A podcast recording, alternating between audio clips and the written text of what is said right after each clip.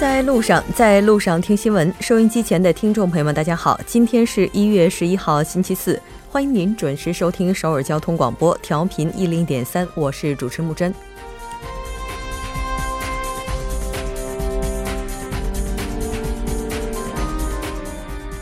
严寒笼罩下的韩国，对于不少人来说，心情也许是焦躁的。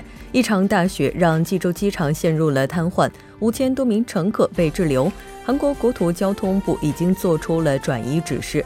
如果说这些乘客的心情随着离开能得到好转的话，比特币投资者可能就不是那么幸运了。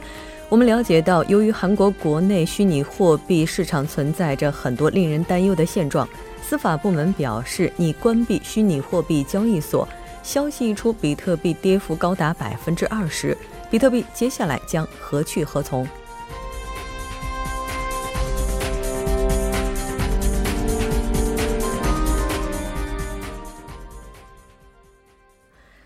好的，接下来来关注一下今天的要闻新闻。在韩国，韩国多地浦江大学济州机场暂时关闭。文在寅同美国总统特朗普通电话，介绍南北高级别会谈结果。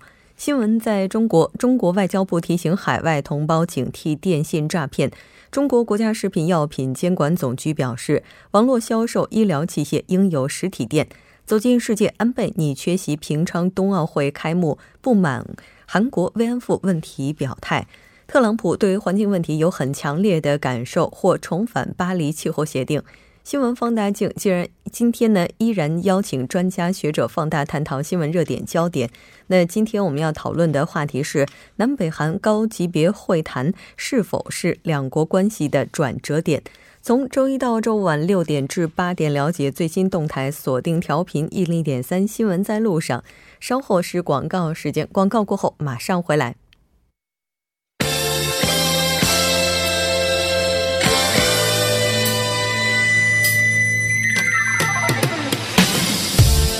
新闻在韩国带您快速了解当天主要的韩国资讯。接下来马上连线本台特邀记者周玉涵。玉涵你好，主播你好，很高兴和你一起来了解今天韩国方面的主要资讯。第一条，我们先来关注一下这一场韩国现在的大雪。好的，那么今天呢，济州机场跑道是因为降大雪而暂时关闭。那么航班呢，运营受阻，导致多个航班停飞，两千多名游客是滞留机场。那么据韩国空港公社济州本部的消息呢，为进行跑道的除雪的作业，跑道呢于今天早上的八点三十五分起关关闭。那么原本呢是关闭到九点四十五分，但是呢最后被延长到了十一点。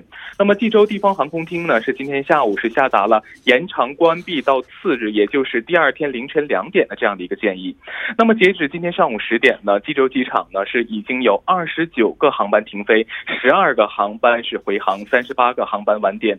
在跑道重开之前呢，预计还会有更多的航班停飞。那么以机场的候机大厅滞留的这个呃旅客为准呢，那么是已经有两千多人是滞飞呃滞留。一个机场之内，那么济州呃机场的积雪呢是已经达到了一点五毫米，而且呢呃韩国的气象厅是已经发布了强风和风切变的一个预警。呃，韩国空港公社济州地区呢本部是动用了一台高速的一个鼓风机，四辆啊一体一体式的一个除雪车等进行展开这个除雪的工作作业。主播，嗯，是的，没错。我们也知道，那对于济州机场来讲的话，这场大雪给它的运营带来了很大的阻碍。其实除了济州之外，也有一些其他的机场运营受阻。一起来看一下。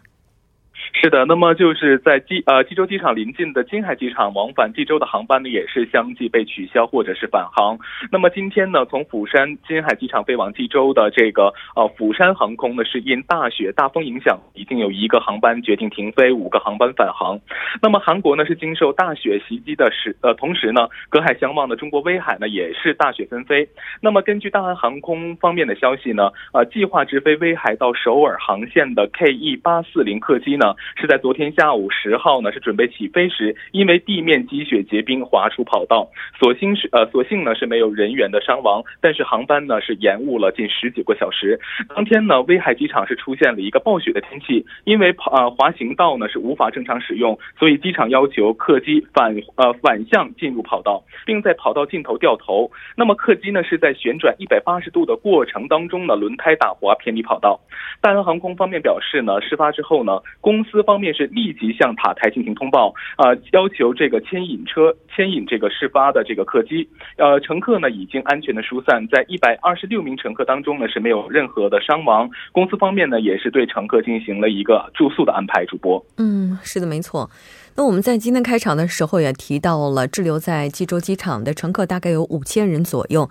截至目前的话，到今天下午十二点的二十一分，济州机场已经重新开启。那我们也了解到，韩国国土交通部呢也是开始紧急的疏散在济州机场的这些乘客。那这条关注到这里，我们再来看一下下一条消息。好的，下一条是文在寅同美总统特朗普通电话，介绍南北高级别会谈的结果。嗯，是的。那昨天晚上的这通电话，我们先来关注一下内容包括什么。好的，韩国总统文在寅十号晚间呢是同美国总统特朗普通了电话。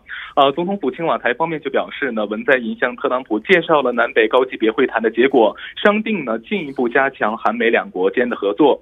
两国元首认为呢，南北对话不仅让北韩参加平昌的冬奥会，也有可能推动美国和北韩对话讨论半岛无核化，并南北对话情况。喂，你好。嗯。好。那么两，哎，好。那么，两国元首呢是认为，南北对话呢不仅是让北韩参加了平昌的冬奥会，也有可能呢推动美国和北韩对话讨论半岛的无核化，并决定今后就南北对话情况进行紧密的磋商。主播，嗯，是的。那其实，在南北高级别对话之前的话，特朗普就曾经表达过，如果可能的话，愿意在有前提的情况下和北韩进行沟通。那在这个方面的话，有没有在通话中再一次提及呢？是的，那么在本次的通话当中呢，特朗普就表示呢，如果北韩愿意呢，那么美国和北韩呢，可以在适合的这样的一个时间和情况下呢展开对话。他强调呢，在南北进行对话的期间呢，美国不会对北韩采取任何的军事行动。文在寅表示呢，南北的高级别对话取得成果呢，是因为美国坚守原则和提供合作。两国元首认为呢，南北对话要获要想获得成功呢，就有必要坚持坚定的这样的一个立场。另外呢，特朗普也表示美。方呢将派出由副总统呃彭斯率领的高级别的代表团参加平昌冬奥会。嗯，是的。那关于平昌冬奥会的话，应该说北韩这次参与进来已经是事实了。我们来关注一下下一条消息，了解一下具体情况。好的，下一条是南北将在 IOC 总部讨论北韩参赛安排。嗯，没错。那国际奥委会十号也是表示，南北呢将于二十号在瑞士的洛桑 IOC 总部举行会议。我们来看一下这次会议将会讨论哪些内容。好的，那么本次会议呢是将会讨论平昌冬奥会北韩体育代表团的这样的一个规模、称谓、啊旗帜、队服等。呃，这个种种的这样的一个参赛的事宜，会议呢将由韩方的平昌奥组委、大韩体育会，那么北韩方面的奥组委高级别官员以及国际奥委会的南北级的委员出席。呃，国际奥委会主席巴赫呢表示，由衷的欢迎南北共同去讨论这个平昌冬奥的议题。这一决定呢也是受到了全世界许多国家的欢迎。主播是的。那根据了解，在国际奥委会发布消息之前，也就是开会消息前的三个小时里，北韩籍的委员张雄与巴赫等人也是讨论了北韩参加冬奥的一些具体方案。我们来看一下。是的，那么呃，就在这个国际奥组委发布开会消息前的三个小时呢，那么北韩籍的委员张雄呢是与巴赫等人是讨论了北韩参加平昌冬奥会的一个具体方案。那么八号抵达瑞士的张雄呢，是将在洛桑做客至周末，继续呢与国际奥委会商议参奥的这样的一个事宜。北韩呃花呃花滑双人滑运动呢，运动员是曾在国际赛事上争取到了一个参奥的资格，但是没有在平昌冬奥会报名截止的去年十月三十日以前。前呢提出参赛的申请，放弃了冬奥会的参赛权。那么国际奥委会呢正在积极的考虑，向包括上述两人在内的北韩运动员呢是给予一个呃参赛资格。那么九号呢在板门店板门店召开的这个南北级高级别的会谈呢，就北韩赴韩参奥呢达成了协议，并决定进行工作会谈，落实相关的协议。主播，嗯，是的，没错。另外，我们也了解到，韩国外交部发言人鲁圭德十一号在例行记者会上，也是就韩方资助北韩参奥是否会违反设备制裁问题表示，将会努力的去避免违反国际社会设北韩制裁的相关情况发生。那这条关注到这里，我们再来看一下下一条消息。好的，下一条是检方对大使本部进行搜查，调查一百二十亿韩元秘密基金。嗯，是的。那其实我们在一八年第一期的新闻放大镜板块当中也曾经讨论过大死它的相关内容。那今天专项小组也是对这家企业进行了搜查，我们来看一下最新的进展。好的，那么最近呢，韩国前总统李明博呢是因转入卷入这个贪污丑闻呢，是再度进入了公众视野。十一号呢，检方呃私设秘密基金的专项调查小组呢，是对大市公司本进行了搜查，调查一百二十亿韩元这样的一个秘密基金。首尔东部地检呢，是除了对庆尚北道庆州市的大市总部进行调查呢，还对其余的十余处办公地点和居住地点呢进行了搜查。本呃去年的十二月二十七号呢，韩国专项呃调检方的专项。调查小组呢，呃，是对大市公司的管理人员的电脑展开了电子数据的鉴定，并禁止李相恩出国。而本次呢，是时隔十六天，检方再度对大市展开这样的一个全面的搜查。主播，嗯，是的，没错。那当然，这个情况的话，也是需要进一步的去了解。那这次搜查重点是什么呢？那么检方表示呢，将主要会对这一百二十亿韩元是否是像 B 呃前 B B K 这个特检组郑浩荣结论的那样，是个人贿赂，还是从公司的层面呢是有组织的呃这个筹集秘呃秘密的资金等账户资料和文件等进行调查。那么在这个调查当中呢，还可以查出大事背后的真实的掌权者是否就是前总统李明博。主播，嗯，是的，没错。当然，这个应该也是很多人都非常想要知道的真相了，应该是离我们又近了一步。好的，非常感谢玉涵，我们下期再见。再见。稍后为您带来我们今天的《听首尔》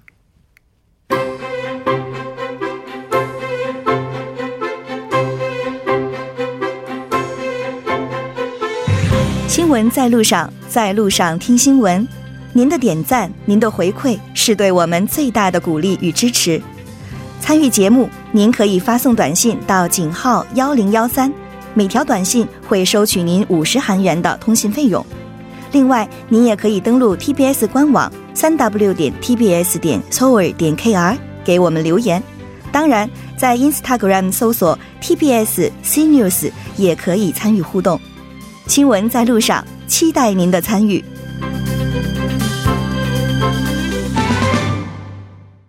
好的，欢迎回来。现在时刻是六点十三分，这里是正在为您直播的 TBS EFM 调频一零点三新闻在路上。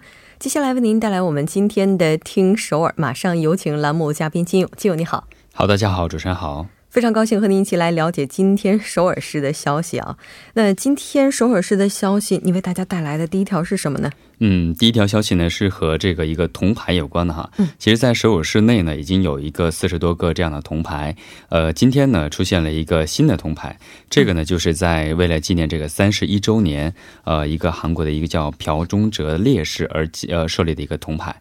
其实他是呢，呃，十四号呢将专门设立这样的一个铜牌。它呢，就是一九八七年六月份的爆发的这个六月民主运动的。呃，导火线就是朴忠哲拷问致死事件。嗯嗯。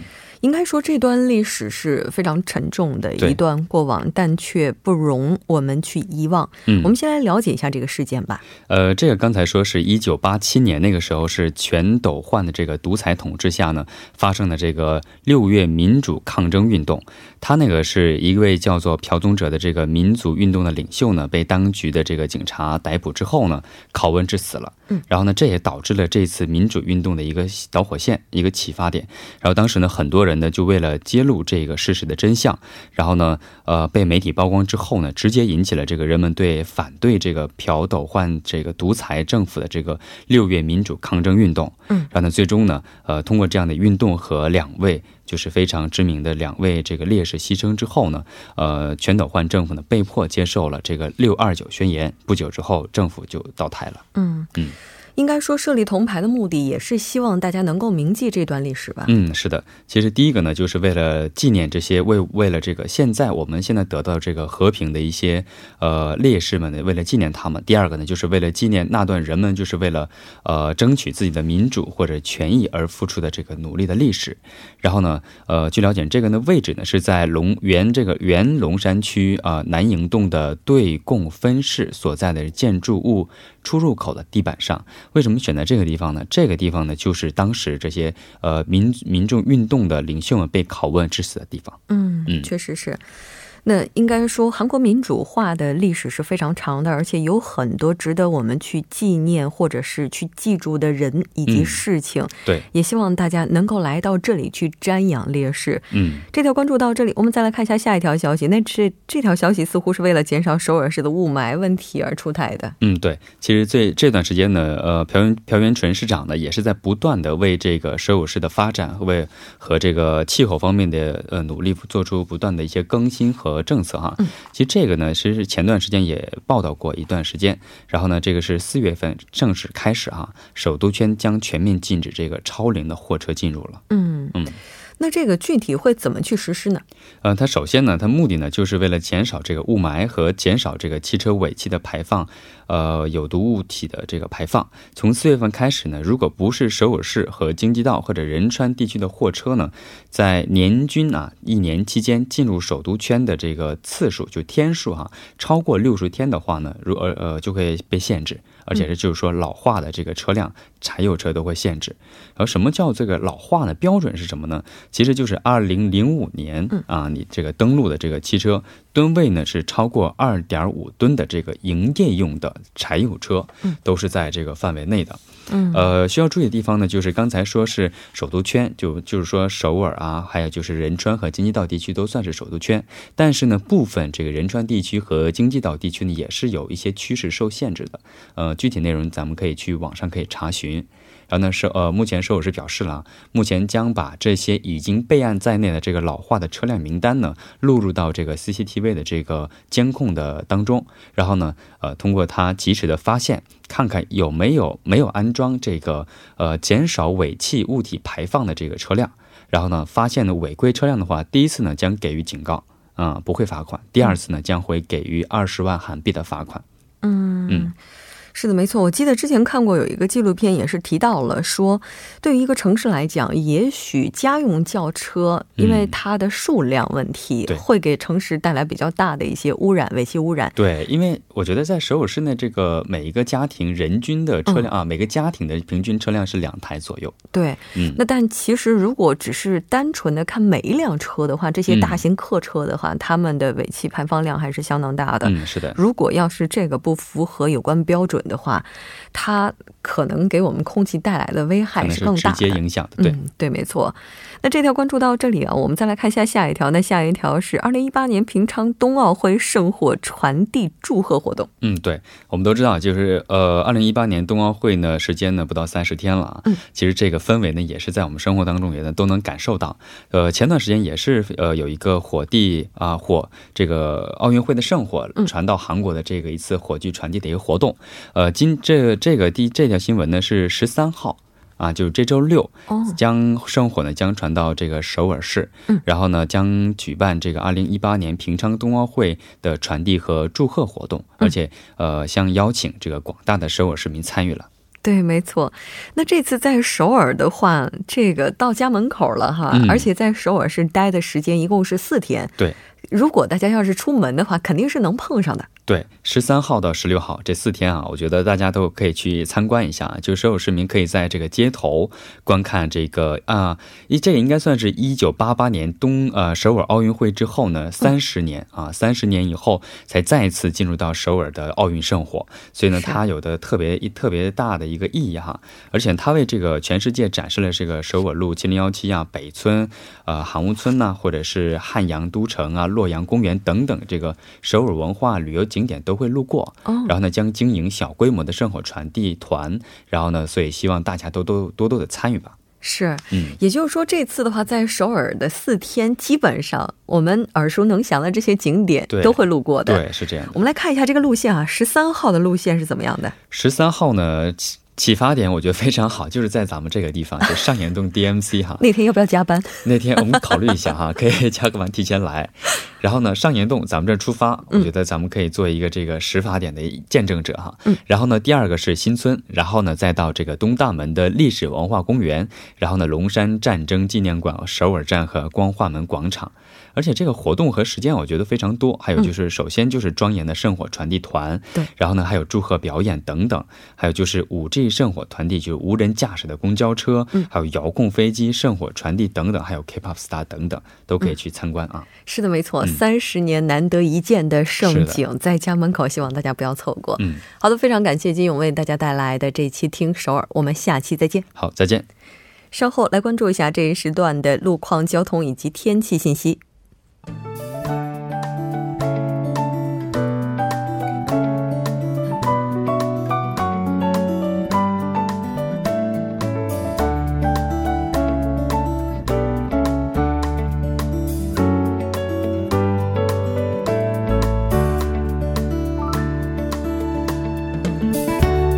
大家晚上好，今天是星期四，这里是由程琛为大家带来这一时段的路况及天气信息。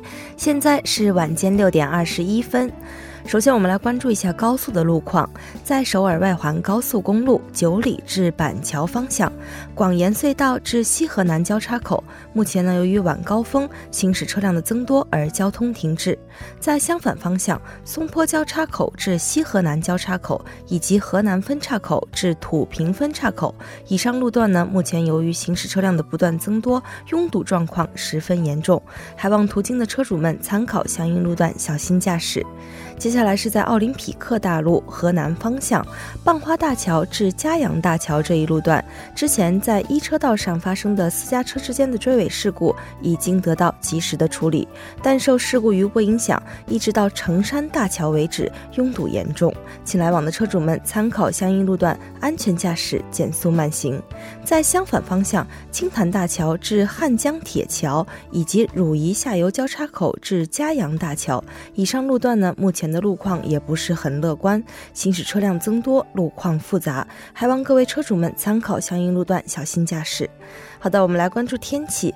今天呢，受到大陆大气高气压影响，全国大部分地区天气晴朗，但中南全罗、济州岛等局部地区呢多云有大雪，尤其是济州岛地区今天发布了暴雪预警，天气状况十分恶劣。明天受到来自中国中部地区的高气压影响，全国大部分地区将会持续晴朗，但冷空气活动依旧频繁。降温再次来袭，尤其是江源岭西地区将遭遇历史极端水平的低温严寒，最低气温可达零下二十度。那么首尔市未来二十四小时的天气预报是这样的：今天夜间至明天凌晨晴，最低气温零下十五度；明天白天晴转多云，最高气温零下五度。好的，以上就是这一时段的天气与路况信息，我们稍后再见。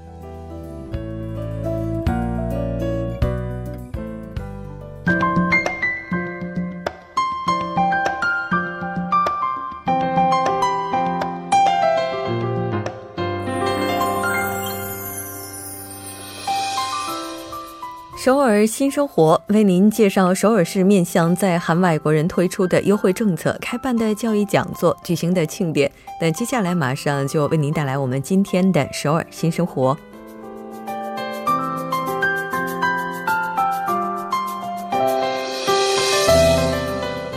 来看一下今天的第一条消息。那第一条消息是永登浦多文化家庭支援中心提供的二零一八年多文化家庭案例管理项目。那这个案例管理项目主要是针对在经济、法律、医疗、家庭关系等方面需要帮助的多文化家庭成员。那在这一次的项目当中，会为大家提供信息服务相关的内容。活动的时间是从一月份到十二月份全年。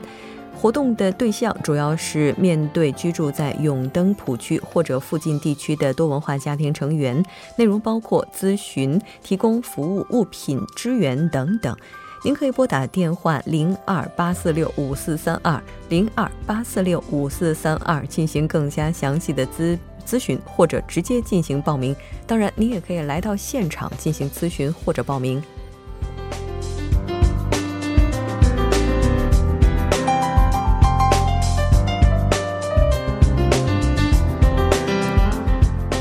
的，再来看一下今天的第二条消息：江西区将在一月份进行就业咨询的一次活动。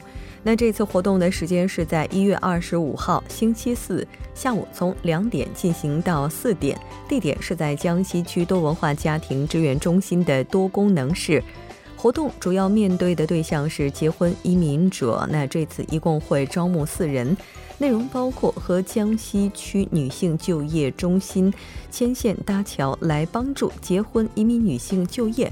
更加详细的信息，您可以拨打电话零二二六零六二零三七零二二六零六二零三七进行更加详细的咨询。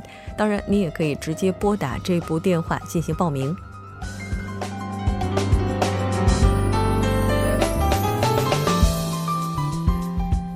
好的，再来看一下今天的最后一条消息。首尔国际中心现组织了外国人定居者社区活动支援项目，来促进外国人居民的社区管理服务。需要外国人社区活动的社区组织者呢，您可以多多的参与进来。外国人定居者社区活动支援项目呢，会提供会议室、运营社区活动所需的材料、活动赠品等等。申请的时间是从即日起截止到一月二十八号。当然，你也需要提交一定的申请材料。那申请材料包括外国人定居者社区活动支援项目的申请表格、社区推荐信、社区活动详细运营计划书等等。您可以将上述这些材料发送到 h y o e u n 零二幺幺 at hamail 点 net。那再来说一遍是 h y o e u n 零二幺幺 at hanmail 点 net。那在这里还要提醒您注意的是，如果您已经从首尔市获得相应的支援，那么就不能重复进行申请了。那在这次的支援当中，仅仅包括物资资源，没有资金的援助。另外，您所提供的这些申请资料是不予返还的。详细的情况，您也可以拨打电话零二二零七五四幺三六零二二零七五四幺三六进行更加详细的咨询。好的，以上就是我们今天首尔新生活的全部内容。当然，也希望这些信息带给大家的首尔生活更多帮助。稍事休息，我们在第二部节目当中再见。